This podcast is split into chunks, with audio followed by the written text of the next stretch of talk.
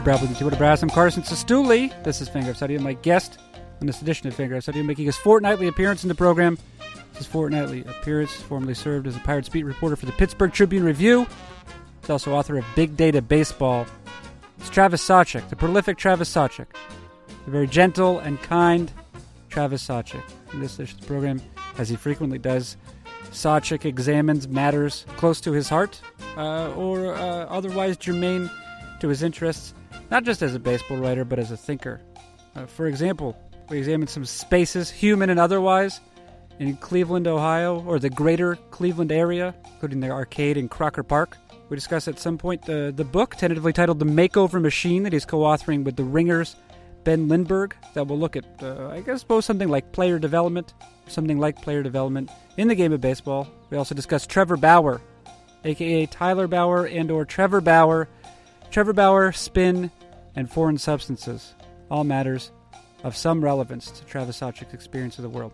We will get to that conversation momentarily, but first, it is both my pleasure and also my professional obligation to announce that Fangraphs memberships exist. For reasonable sum, readers of fangraphs.com can support the great work that appears in those electronic pages, and for a slightly less reasonable sum, not unreasonable, just slightly less reasonable, those same readers can acquire an ad-free membership, which allows one to browse fangraphs.com without the burden of banner ads, not only facilitating faster loading speeds, but also liberating one from the tyranny of advertising, and also from the distortive effects of advertising. Fangraphs membership and ad-free membership available at uh, fangraphs.com by going to that URL and then clicking around. That's how you get there. With that advertisement now complete, let us move on to a conversation. What is it? It is Fangraphs Audio. Who does it feature? The prolific and delightful Travis Sawchik. And when does it begin?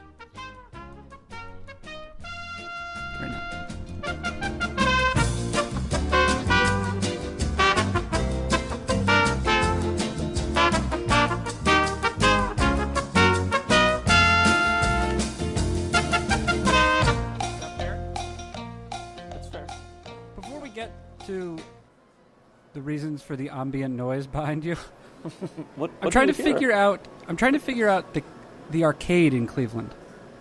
Okay. What is this place? Uh, it's it's like one of America's first indoor malls, I think. Right? Is it What- high end? I think it used to be, and now it is. There's a couple restaurants in there, some businesses. You could rent the space for uh, for weddings, for events. Uh, but it, it's a beautiful building. It photographs well, but the businesses seem um, a bit on the silly side. Is that fair? I think there's a lot of available commercial space in that building. Yeah. And why? Uh, How come it doesn't just function as a mall where people are like, yeah, let's go to the atrium? I think because this uh, there's a lot of suburban malls, Mm-hmm. and that they've taken away from attempts to uh, to create urban urban malls. Uh, Mhm. I do think more people are moving back into the city, and I know like a, apartment lease rates are at record highs, that sort of thing. But I, I think you know the whole uh, suburban sprawl phenomenon really really hurt the core the core city. Its ability to produce malls, commercial shopping, that sort of It's thing. a. I mean, it's a really beautiful space. It It feels is. a bit I- like a, if I may, um, and I only say this because I've been to Europe, Travis. uh, it feels a bit like a like a European a European uh, rail station. Uh, yeah, it was. It's well crafted, and I Yeah. don't. I don't think we have the ability to make things like this anymore. I tell you, whoever have made this building, Yeah. I, I don't. I think these skills have been lost. Yeah. Well, to answer that question, John Eisenmann was the, is the answer. Okay. Yeah, yeah. The answer is uh, John Eisenmann. He also made the main building. Does it? Does any of this make sense to you for Case School of Applied Science? Uh, uh, well, well, well, that Case would Western be Case Reserve. Western Reserve. Yes, a Yeah. local college. Yeah, Yeah, he made the main building for that. yeah. There's some beautiful. There's some beautiful buildings in Cleveland. Yeah. I was curious because I was listening to a program uh, wherein Drew Carey was being interviewed. Mr. and- Cleveland. He was uh, If you had to bet, would you get? Would you say that Drew Carey does or does not have an honorary degree from Case Western Reserve? I bet he does.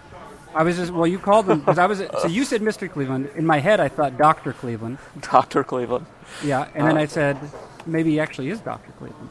tomato, tomato. Yeah. Yeah. But it, no, no. But it's not like it's not like tomatoes went to more to way more school than tomatoes. Is that how you think of it? Do you think of one Uh, of the other as being educated? I believe tomatoes is is a, a higher level of education. Anyway, He'd- we're getting we're getting sidetracked here. Sidetracked from what? from the what the important thing, which is Drew Carey's honorary degree, uh, Kent State University. Yeah. He got an honorary degree from Kent, Kent Okay. State. Okay. Yeah.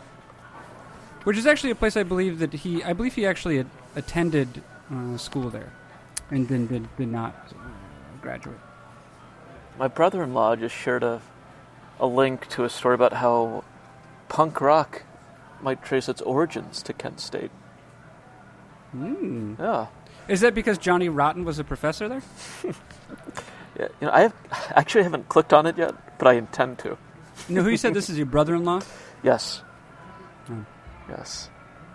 You get along with your brother-in-law? I do. Yeah. Yeah. That wife's wife's brother? My sister's husband. Your sister's husband. Okay. Yeah. You can't control who she marries, No. but, But uh, yeah, you no. think she did, she did an okay job. So you're, We were pleased with the match. Were you? were you ever? Uh, did you have a punk rock period? Not to suggest that you'd be, um, not to say you'd be out of it. Uh, but did you ever have a period during which uh, punk rock music you felt uh, was articulating audibly what you were feeling inside, Travis? Uh, not really. I never had a period like that. Did you? I did. You seem rebellious. Yes. Yeah, I could I had a period during. I had. An, uh, I had an angry, an angry stage of my life. Yeah, Oh, and you've left this stage. uh, predominantly. Yes. Okay. Yeah, yeah, predominantly. Yeah, I was a I was a bit angsty and uh, yeah, got uh, became pretty fond of that uh, punk music. Also, as uh, uh, recently unpack- uh, unpacking some boxes that I my father had given me after some time, I found a large collection of uh, Thrasher magazines. you might know that in, them as a skate mag. Um, a skate mag from when were I, you were you a skater? well, that's the most embarrassing part, and uh, is that Or I did was you- not. You just like the aesthetic. The aesthetic. precisely it. I was well. So I was working in a somewhat. Uh, uh, I was I was a bit isolated in Maine, and there was a, uh, a little store nearby, and the the uh, it was very much like a small town Maine store, but they did sell one product, which appealed to my sensibilities at the time, and that was Thrasher magazine. yeah, even though I did not. I was never as successful as a skateboarder. I did identify with skate culture. Yeah. Would But, uh, you go Travis, to uh, like the local skate park and no. watch and wonder? No, I never really lived in a place uh, where I could walk around, Travis. Ah, That was the Well, worst you- part. you've remedied that. Very much so. It, walkability has become Yeah. a priority in my adult life. you have some human spaces you can enjoy. That's right. They're all around me. I know that you enjoy. Uh, Well, you walking. explained you explained what a human space is to me, correct? Yeah, I think that was me. Yeah, yeah, Did we find some of that in downtown Cleveland on Third Street or something? yeah. There's there's some human spaces there. Yeah. Uh, there's I, I think Crocker Park has some human spaces where, where I am at, at the moment recording this Yeah, wait, yeah. Could you uh, before a live studio audience at Barnes and Noble. An Okay, annoyed, Crocker Park. an annoyed live audience. This is wait, Cro- uh, Crocker Park. Is this this is the kind of like um, fabricated? I, I don't know. I don't mean to um, Right. Yes. Dismiss it entirely, but it was all built. It was not built in any sort of haphazard or accidental fashion. It is a it is a planned Central outdoor planning. space. Yes. Yeah. Just like you prefer central planning. Uh, right. Yeah, and it's uh, yeah. So it is fabricated. It is not an organic uh, town, but I did I do think they did a nice job with the place. Yeah. Uh, American Greetings is out here. A lot of condos. It's a good mixed use retail. Uh, uh, you know, residential space. You, a you'd ever of- relocate There's some Cleveland. Uh, maybe when I'm when I don't want to take care of a yard any longer. Uh, no, but there's uh, there's some Cleveland Indians that live out here. It's a happening place, close to the airport. Yep. Essential. You don't get There's as a much Trader lake Joe's effect there, snow. There's a uh, over on the west side. There's a Trader Joe's here. Yeah. Uh, Looks like They- there's a Trader Joe's. Looks like you can get. Uh, looks like you could visit Dick's when you're out there too. Is that right? you can you can, and uh, you'd be happy to know there's an IMAX here also. Right. I, I well, I don't know. if... Yeah. Yeah. Do you do you go to the the IMAX ever? Uh, I do, I go to Cinema 16 on occasion to watch to watch a film. Uh, yeah, there, ever- everything everything you need is within a one mile radius of the point You ever brought am. Sam to an IMAX film? We've brought him to a couple films, but not an IMAX. We need to get him to an IMAX experience. But What, how did he uh, seem? How did he react to? How does he react to films in general? uh, Big fan? We took him to Cars Three, Okay. and yeah, he his attention span was you know pretty good. We went to like the it was the first morning start time I've ever been to for a movie. For a movie, Uh, yeah. Yeah, there weren't many people there, which is good. But he stood up most of the time in, in the aisles and walked up and down the steps, but no one was there. Uh, so yeah, it was fine. It's well, that Showtime is like specifically designed for children, right? I think so. So I think they Yeah. can be a bit. Um, they can be a. They can behave a bit like children. Now, are you recording this outside? I'm inside. Yeah. You're inside the Barnes and Noble. I, if I feel like I'm annoying someone, I Yeah. will move outside. But I don't see any. I'm sort of on the second tier of seating, and I Mhm. don't see anyone around. No, no uh, one. No one appears to be making any stink faces in your direction. No, uh, I actually do quite a bit of writing here, uh, just For to fan- for for, for, fangraphs.com. because I get tired of being in my house. I like to change up the environment, Mhm. and sometimes I go to like the local uh, coffee shop. Yeah. But I kind of like to, you know, I'll, I'll go look through magazines. Sometimes I'll buy one. I like the iced coffee here, so yeah, That's a brilliant uh, look into your your your process, yeah. Travis. This this is how the sausage is made. yeah, a lot. A lot of No, no, no. This is where the sausage is made. A lot of times people will be like, "How do I become? How do I become a um, a ball a ball a baseball writer?" Yeah, Right. you're um, you're unmasking uh, right right now. Yeah. So if anyone's out there, uh, I know this isn't a live show, but No, yeah, come out and see me.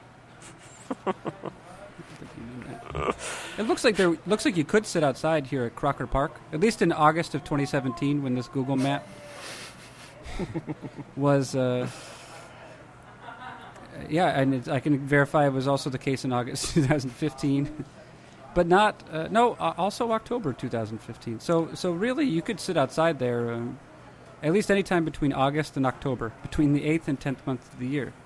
You could. It's a lovely day today, and should I need to, should I be asked to leave, I will. They have some Yeah. nice like lawn furniture out there. Yeah, Yeah. that's great. That's great. Barnes and Noble. You know, um, can I say something about magazines? This probably being in a Barnes and Noble probably offends your sensibilities. I would imagine you would want.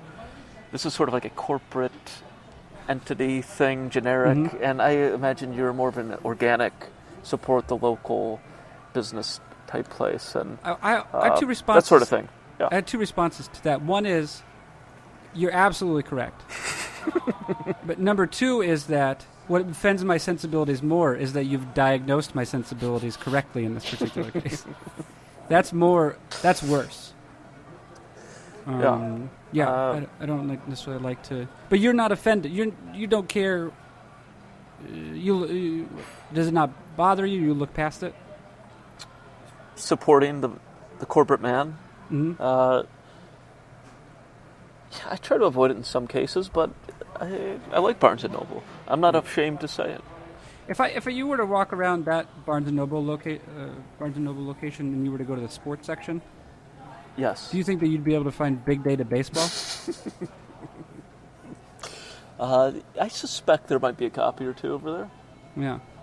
Do you think that um, at some point um, that's the sort of place where you could find a book titled The Makeover Machine? Travis Sawchik. And I sure hope so. Because, because if it didn't appear here, that means uh, Ben Lindbergh and I had a terrible falling out, or, or it was never published. Uh, yeah, so I sure hope we find it over here in about a year. Now, I don't expect you to confide uh, everything in me, Travis.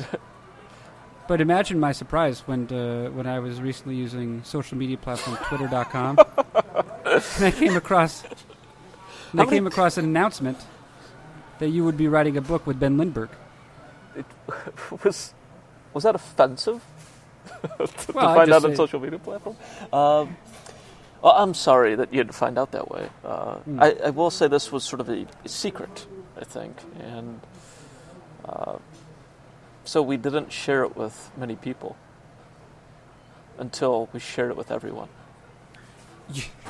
What? Uh, tell me, do you have a what? Do you, you must have some sort of elevator pitch for this sort of thing, Uh, or you should develop one soon. for, for the audience, like oh, we should talk about this book we're going to write. Yeah. Uh, you're giving me an opportunity. I guess I should take you up on it. yeah, I think. Yeah. I'm sorry. I I mean, wait, can we just- First of all, I'm sorry I didn't tell you. Yeah. I'm sorry I didn't tell you. I mean, are we to assume that Ben Lindbergh is going to be doing the heavy lifting here? Is that is that is that fair to assume? He'll probably do everything. I'm just a face for the operation. Once again, Travis Sawchik is reduced to, ju- to just being a pretty face, Uh, coasting. yeah. So this project is, I've You, written you a reading lot- from your notes, Travis? You got to come up. You got to come up and talk to us here. Okay. So we think player development has kind of been is the big new thing. We're seeing all these people change their swings, design new pitches, and this idea of what talent is is sort of being turned on its head. Players are reinventing themselves. Uh, players are more malleable than we ever thought, hmm and players are have sort of been empowered by information and challenging convention, and you know the whole Moneyball. Every baseball book gets compared to Moneyball, but uh, you know we're 15 years out. Every front office is kind of thinking the same way. It's hard to find competitive ad- advantages at the margins of uh, player acquisition. So it's more about player development, we think, and uh, so we decided this is a big enough idea to, to tackle in a book. And we found uh, one publisher who agreed with us. and we hope many in the audience feel this is a compelling story. We think Yeah. it is. Uh, Is it going to be a lot of work, Travis? it is going to be a lot of. Th- this is the downside. It's going to be a lot of a lot of work. I mean, the Uh, upside obviously is fame and wealth. That's the upside. Yeah, I don't know that wealth is really going to be a. Uh, I, I mean, you always hope that that is a, a side effect of such a product, Yeah. or, or a, it's a part of the uh, uh, the fallout of, of pouring your life into this. But most people that write books don't become wealthy off of them, and No. very few authors are. Uh, there's not many Michael Lewises out there. Are you concerned at all that your book, uh, uh, your future book, The Makeover Machine, T- with Ben Lindbergh, are you worried? starring Ben Lindbergh.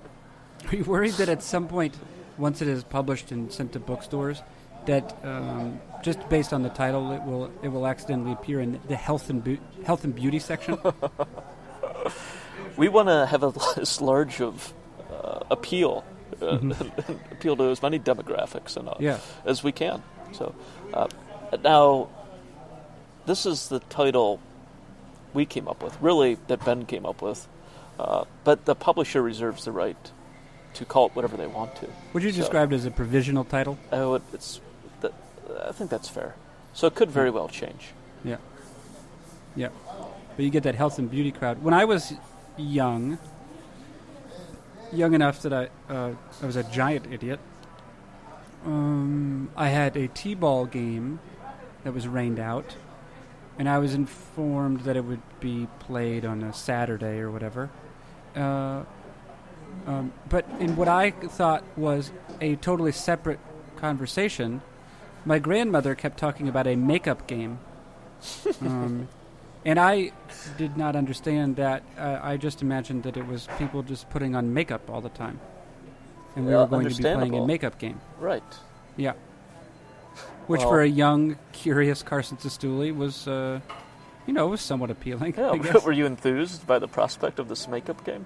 Try anything once, right? If, yeah, hey. Yeah, no, no so, that's fair. uh, no, but I didn't really understand it, and I didn't understand. Um, it seemed it seemed silly to me, yeah. and I didn't necessarily want to do it.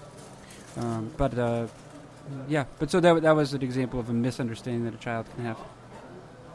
Basically, Uh, yeah, you have to be. Title creation is important, right? That's the the first decision point of what, whether someone's going to read this or not.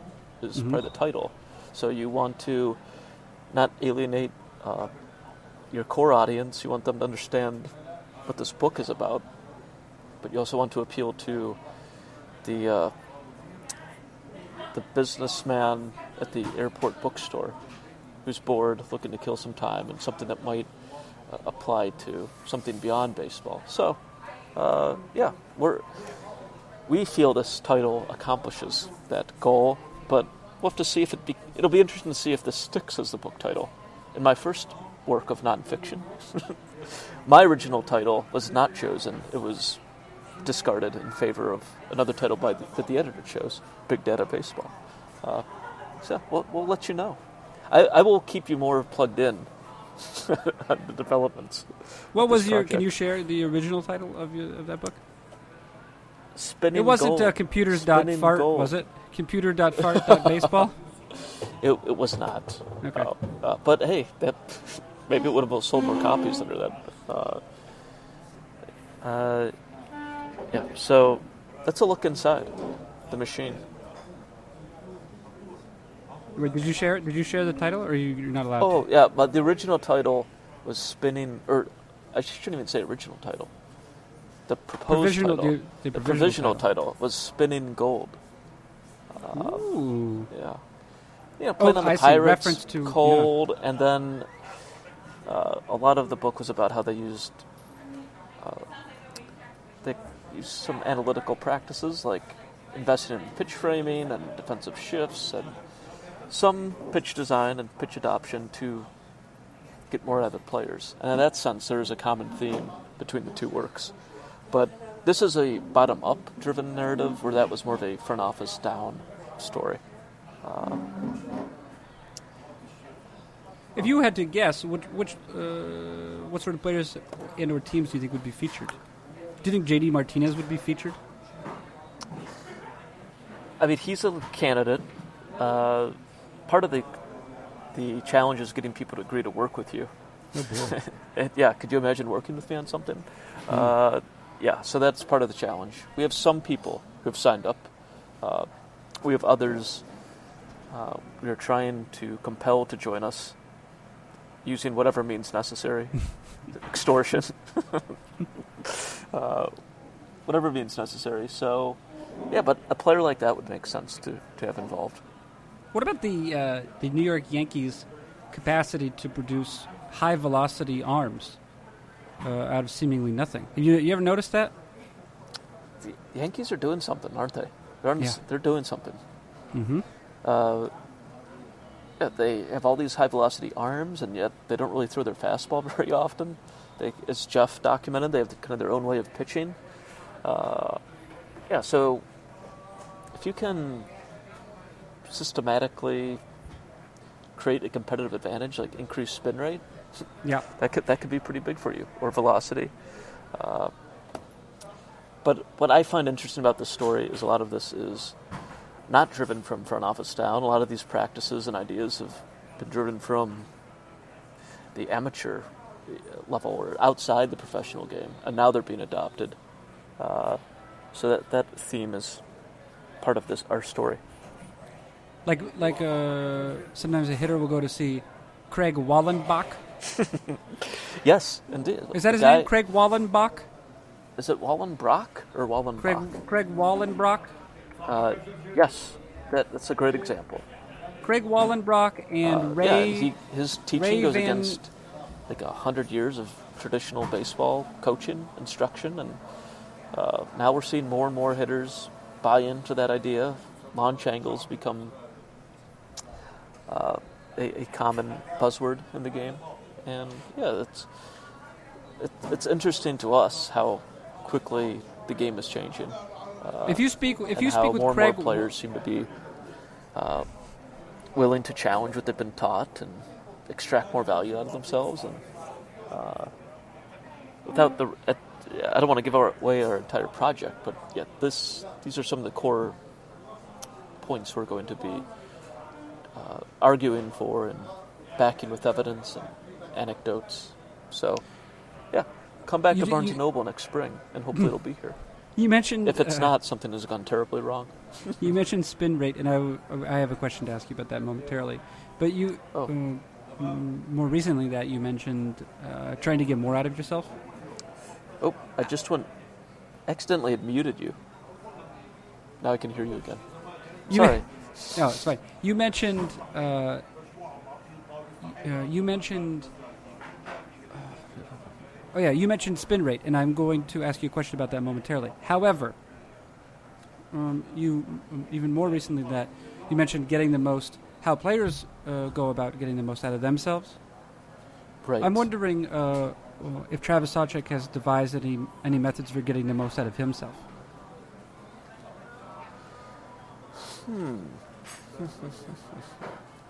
Uh, that's a good question.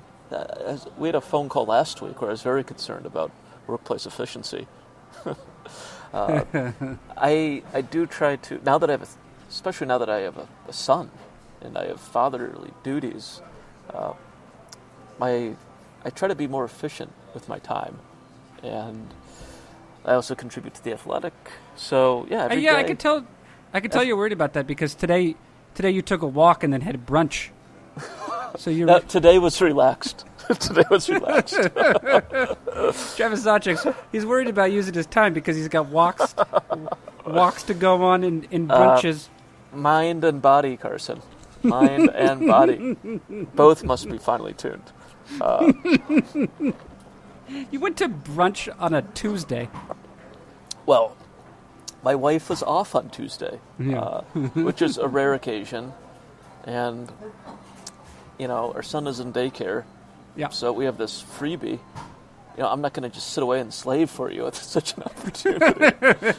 Well, it, I will say I'm happy then that you- that you exhibited a little backbone, and you you defied uh, your your draconian editor, and uh, and and it's something. It's like one of those things where uh, I have to say in that moment, Travis. You know, uh, do I like you? No, but do I respect you? Yeah, yeah, the hell out of you. yeah, I, I was wondering when I when I saw four missed calls from from Carson, I Mm-hmm. knew something was he was terribly upset, cursing I- my name. That anger, that rage was that he'd done worked so hard to bottle up. Uh, Well, I don't know going back you- to his Thrasher magazine days. it, was, reverting back. Yeah, that's right. I did. I, yeah, maybe it was inspired by going through back through those Thrasher magazine issues. I uh, no, you- I don't know if you've heard the voice messages I left, but each each angrier than the next. I ran out of I ran out of f- relatives of yours to curse. You know, if only there were more Sawchiks. That's what I said. more people I could I could curse. Uh, And, and no. to be fair, we also suffered through a very long winter here in Northeast Ohio, Yeah. and it's 66 and sunny out right now. yeah, yeah. We're going on a damn walk, okay? Did you Actually, go on we, a walk with your wife too? well, we did interval running.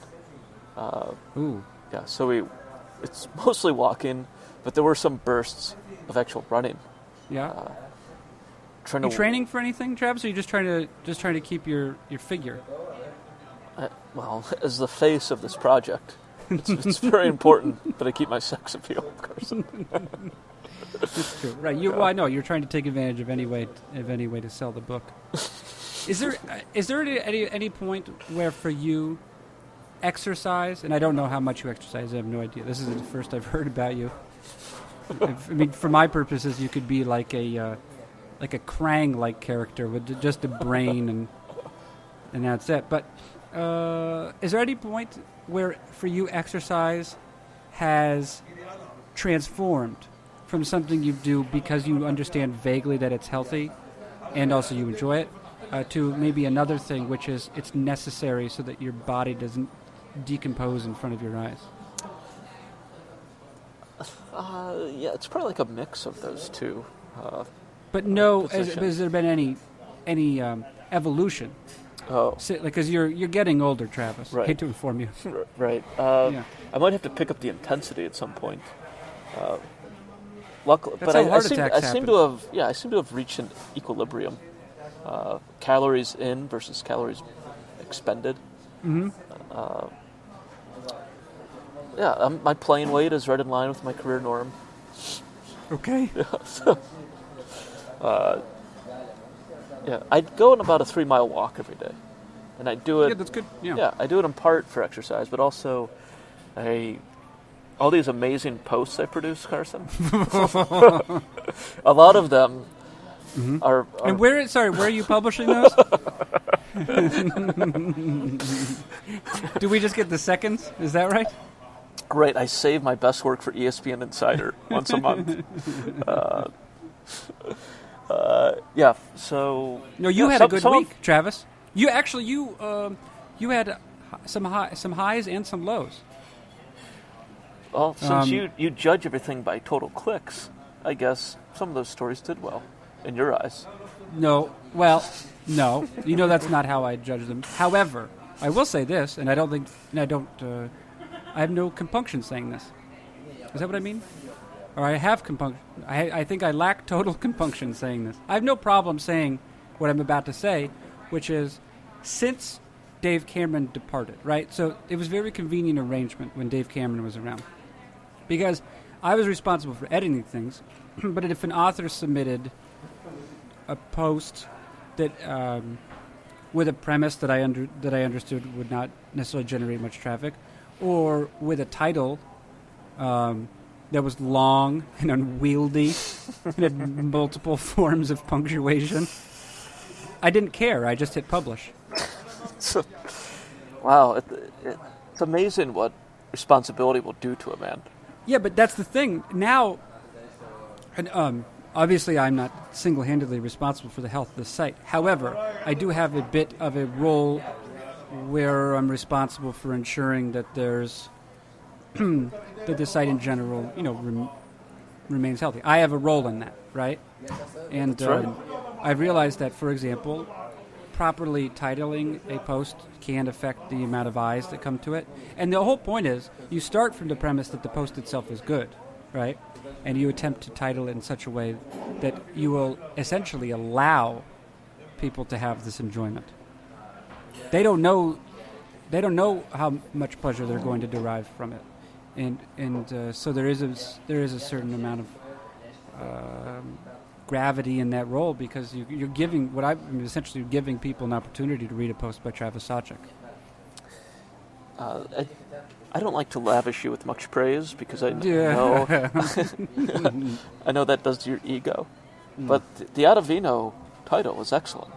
Uh, I, I wrote a post about how, in case you're unfamiliar out there listening, I wrote a post on Adam Ottavino and how he uh, built this new pitch using uh, technology and cameras in an unusual space in a, a, a in a commercial space in Harlem that his father-in-law let him use. But I had a very bland title that I, I stuck upon the story. I think it was something like "Where and How Ottavino Built This Pitch." But you trans, but your title was was wonderful. Uh, it was descriptive, and yet would allow for a certain amount of clickbait to, to occur. Yeah. Uh, but it was it did not deceive the reader. Uh, it what you have to be engaged them. and I that, and yeah. I know some people uh, praise the title and the sub and the subhead. uh, on our social media platform. Uh, I'm trying to remember the what was the exact title again. Uh, something like Adam Ottavino like rebuilt himself in a vacant storefront or a vacant Manhattan Oh, yeah, yeah, storefront. yes, or that's right. Like So, that. yeah. So that's an example of how a, uh, a, a title can uh, you know intrigue to draw in someone to compel them to click if they were on the fence. Mhm. Uh, yeah, but I don't I don't believe that's the most important job of it of an editor, but it, it is one of them. One of I think more important was another exa- another instance uh, last week where uh, there was a post I submitted that was, I think, trying to do two things instead of one well and was sort of disjointed. Mm-hmm. Uh, but I, I felt that I'd sunk enough time in it where I just wanted to get it published. you I wanted like to be rid of it. I wanted to be rid of it and felt like th- those hours had not been wasted. But I think you made a, a smart strategic plea uh, and, and used your veto powers to, to wisely hold that post and have it rebuilt into something more, more coherent and, uh, and honest. And Well, you were attempting to, and I think that, um, in part, uh, it, this is fine to, to discuss uh, in a somewhat, in a, in a moderately public fashion. I, I think actually this pub, this is not a public, this is not a public arena. This, this would be described by, uh, by city planners, urban urban designers as semi-private. Um, this this podcast, um, and a nonprofit, accidental. It's an accidental nonprofit, and it's semi semi-private. The it's the, like your um, neighbors looking at you in your backyard while you're, while you're barbecuing, basically. Exactly, And listening yeah, to our conversation. Right. Well, a yard, a yard really is a semi-private space, um, or especially like a front, like a front yard, like a front porch or something, because Right. you still have the capacity to interact with with people who pass by, um, but you don't have to uh, leave your home to do it.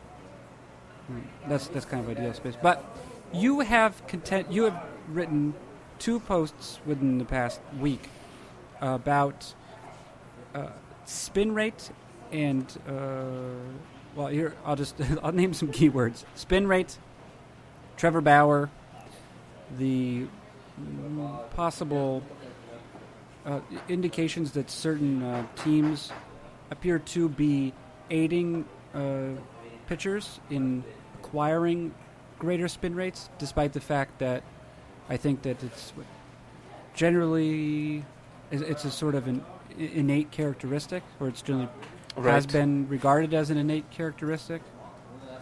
Um, and so I think that one thing that, with which you've been contending is how to um, thread a ne- needle of decency, right?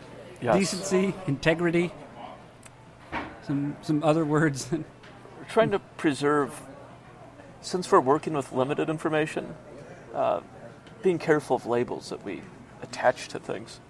right. Uh, yes. but also attempting to at least ask some questions. Right. also being journalistically responsible, where, Mm-hmm. hey, these these things are going on. Uh, maybe shouldn't. what, what's happening kind of defies our understanding of how spin rate works Yeah. uh, within the uh, within the rules of the game. So it, it is threading a needle of sorts. Uh, yeah. And, you know, I'm sure everyone listening is aware that Trevor Bauer has been very vocal about the. Uh, he would like to see the game enforce pine tar, the rules about pine tar and other sticky, tacky substances, not that they ought not to be applied to balls because it's believed that they enhance grip and that enhances spin rate, and we all. Uh, yeah, fastball with more spin generates more swing and miss. Uh, or Bauer would like to see it all legalized, so there's no competitive advantage, and everyone uh, would have the same tools. And since it would probably be impossible to uh, police, I don't. Would you swab pitchers' hands after every inning, like they're going through airport security? I don't know. So the more practical thing would probably just be uh, legalize all tacky substances on, on pitching hands. So Bauer's been very vocal about that, and uh, he said he's proven in a lab setting that uh, top pine tar increases fastball spin by about 300 uh, RPMs, and then he may or may not have proven that in a game last Monday. Uh, he declined to comment, but you'll, uh, it's rather uh, uh, conspicuous that his spin rate jumped in the first inning, uh, and then declined to his normal level. It went from about 2,500, I think, to back to 2,200, uh, and where his normal fastball spin rate is. And he may or may not have been trying to prove a point that yes, there is a, a big effect that can be had by spin. And we've seen some notable spin changers have a lot of success early this season, including Gerrit Cole in Houston. Uh, the Astros are a team that has uh, enjoyed a spin rate jump from a number of pitchers. Uh, they're not alone. So yeah, it's a great. But I believe that they were the the focus of They were uh, Trevor Bauer's wrath. Uh, there was a bit of a twiddle. There's some Twitter sparring going on between Yeah. b- between Bauer and some Astros, and uh, yeah. So that was in the news, and it's pretty. It's like the nerdiest Twitter war ever, maybe. you know, I don't know. Uh, but yeah, I, mean, think, already, already our ancestors would be disappointed that there was that there was shit talking going on over over a thing called Twitter. The uh, the the men who built this country with their bare hands right. would would uh, would uh, be placing their head into those same calloused hands and shaking Indeed. them, and Indeed. then and then falling asleep after drinking heavily for hours. Uh, this is as close as we'll ever get. A, this is as close as we'll ever be to getting our hands dirty. Talking about pine tar on pitching hands. Uh, Yeah. So at least we have that going for us. But Hey, you know when you know how you get your your hands dirty though, Travis. If you're interested, you go out and do some gardening. It's a great exercise. oh, It's uh, I did quite a believe, bit of yard work actually over the weekend. Oh, what'd you do there? Yeah. Uh, we cut down a number of small trees, extracted some brush. I took down an, a, a gardening uh, flower bed. We didn't. We, we want to expand the lawn space a little bit, so I, I got my hands dirty this weekend. Hey, you don't. You, you, have you checked to make sure you don't have any Japanese knotweed? I have not. I might need to You look at what that is. I mean, you'd know. I'll show you what it would look like right now. This is cause exactly this time of year. I'm going to send this via our recording, via our recording application here. You see that image I just sent you, Travis? Do you have access to that? Uh, no. Oh wait. No. Yes, yes, I see yeah, it. you I do. see it. I see yeah, you do. Oh. You see that? Uh, yeah, we don't have any of that. Good. Uh, yeah. Japanese knotweed is uh, horrific stuff. Yeah, Uh, yeah. it, it's uh, it'll it comes up out of the. It, it can grow anywhere. It's everywhere. It's like pine tar in baseball. It's everywhere. Yeah. And Yeah. trying to but no, eradicate wait, it do you, do you see it around your town? I don't think so. No. We had a fungus issue on one plant, so we had to one one tree, one small tree. So we had to uh, we had to ext- we had to extract the tree. You also don't you uh, don't you also have problems uh, with in the lake? Aren't there various like snails and mussels? Isn't that something that happens? Right. There's uh, well, there's an invasive species because Yeah. ocean-going ships. Uh, you know, this has been going on for decades. They empty their ballast into the lake, and I Mhm. guess you know they they have ocean creatures in the ballast tank, and then they infect. I guess. I don't know if these are brackish creatures that can survive in freshwater or, or whatnot, but like zebra mussels are a product, I believe, of those uh, uh, of a foreign species, invasive one, being put into our beautiful lake and, and causing havoc. Yeah. You ever seen one of those types of what is it? What type of mussel is it called? A zebra mussel? I think there's Oh, a couple ever seen one? varieties. Uh, I personally no. I think I've seen some of their shells. Do they have shells? I think they do. Yeah, that Uh, sounds right. Sounds like something they would do. Oh, but I, I wasn't done praising you though. Wasn't Oh. done because I, I want to. But the whole spin rate stuff, we still don't really understand all of it. Maybe some people are have found ways to improve their spin rate without a substance. Uh, some of it's tied to velocity, like Charlie Morton's had a velocity spike, so he should have a spin rate spike.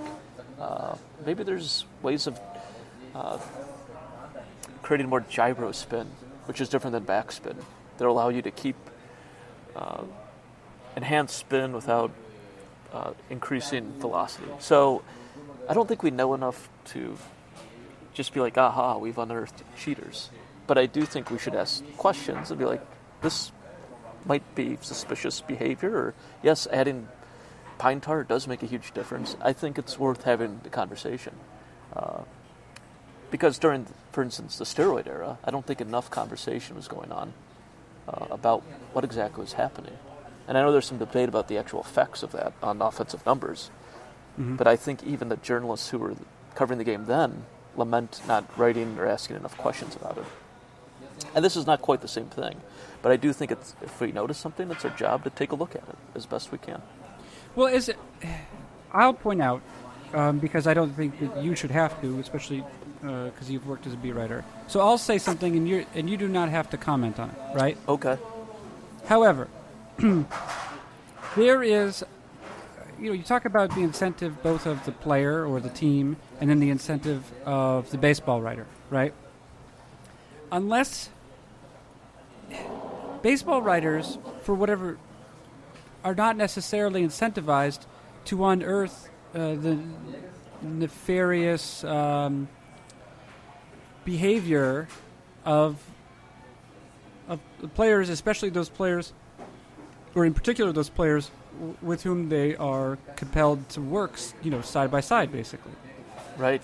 Now, I'm not. Now, when I say nefarious behavior, I do not mean thing, things that are Ill, illegal um, for civilians, right? I'm talking about illegal within the game. Right. Um, and uh, I guess what are essentially victimless sports crimes. Uh, because I, I, I, guess, except for whatever the health complications might be that are associated with use of steroids, for example, like there's not really anyone, at least I don't observe that there would be anyone getting hurt in that situation. Um, so, re- so unearthing it or or making uh, making anything except a thoroughly documented accusation of a player, like you covered the Pirates, if you were to if you were to write something about a player on the Pirates that essentially accused him of, of cheating, like you would have to make sure it was it was thoroughly documented, and you could also make an argument that like the schedule of the beat reporter alone would be enough to really prevent you from from pursuing any kind any kind of um, deep investigative story. Yeah. Is any uh, would you say you don't ha- again you don't have to elaborate on this if if if it because uh, I'm not looking this is not gotcha journalism. I, I, I, also do not con- conduct conduct that sort of thing. But do, does it make sense at least what I'm saying? It does, and uh, there's it's difficult to be both an investigative reporter and a beat reporter in baseball because uh, if you're a beat guy, you are in the clubhouse before and after 162 games. You, you depend on relationships with players and coaches to, to do your job. so if you accuse someone of, of cheating, you could make your life difficult for yourself. So in that sense, beat writers are not incentivized at all to cause trouble within the right. clubhouse they cover. But that sort of also works against then the, some of the very basic tenets and principles of journalism, where you're supposed to be looking for the truth behind stories and people.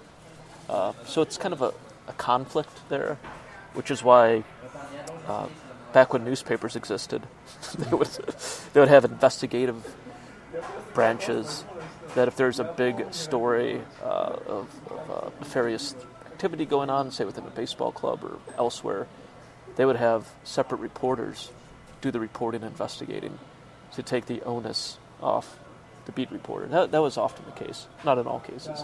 Uh, without, uh, again, without any obligation to elaborate on it, were there ever times when you were when you were, were there ever times when you worked as a beat reporter, or now, I guess, but well, let's say let's look at the past, when you were conflicted?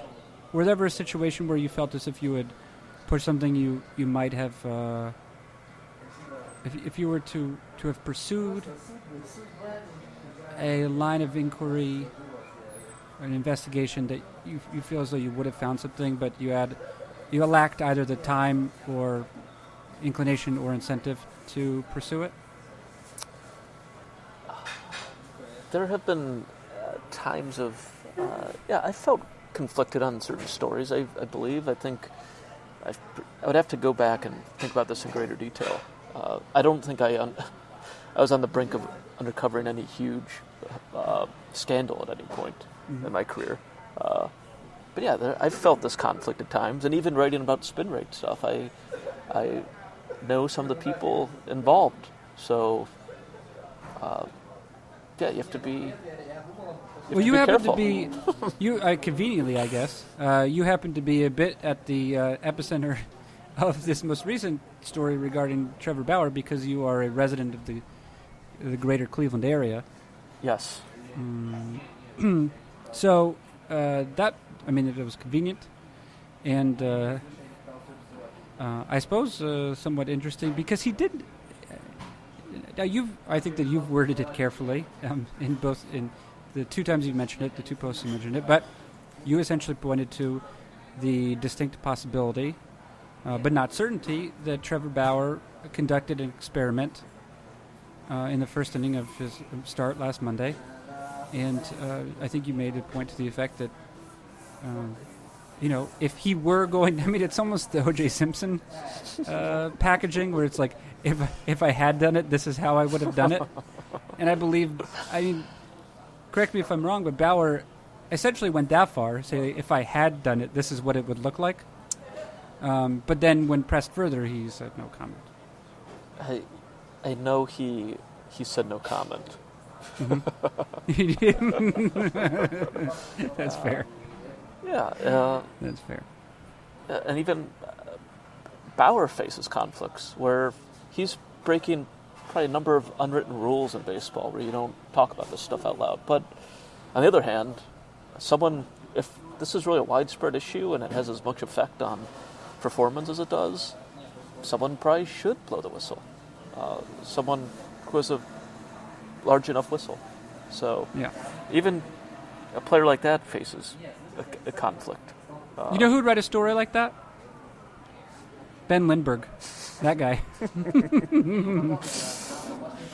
what a hero as a writer. Yes, excellent writer. Yeah. Yeah. Yeah. Do you have like um do you have like compromising information with regard I mean about Ben? Is that why he agreed to do this with you?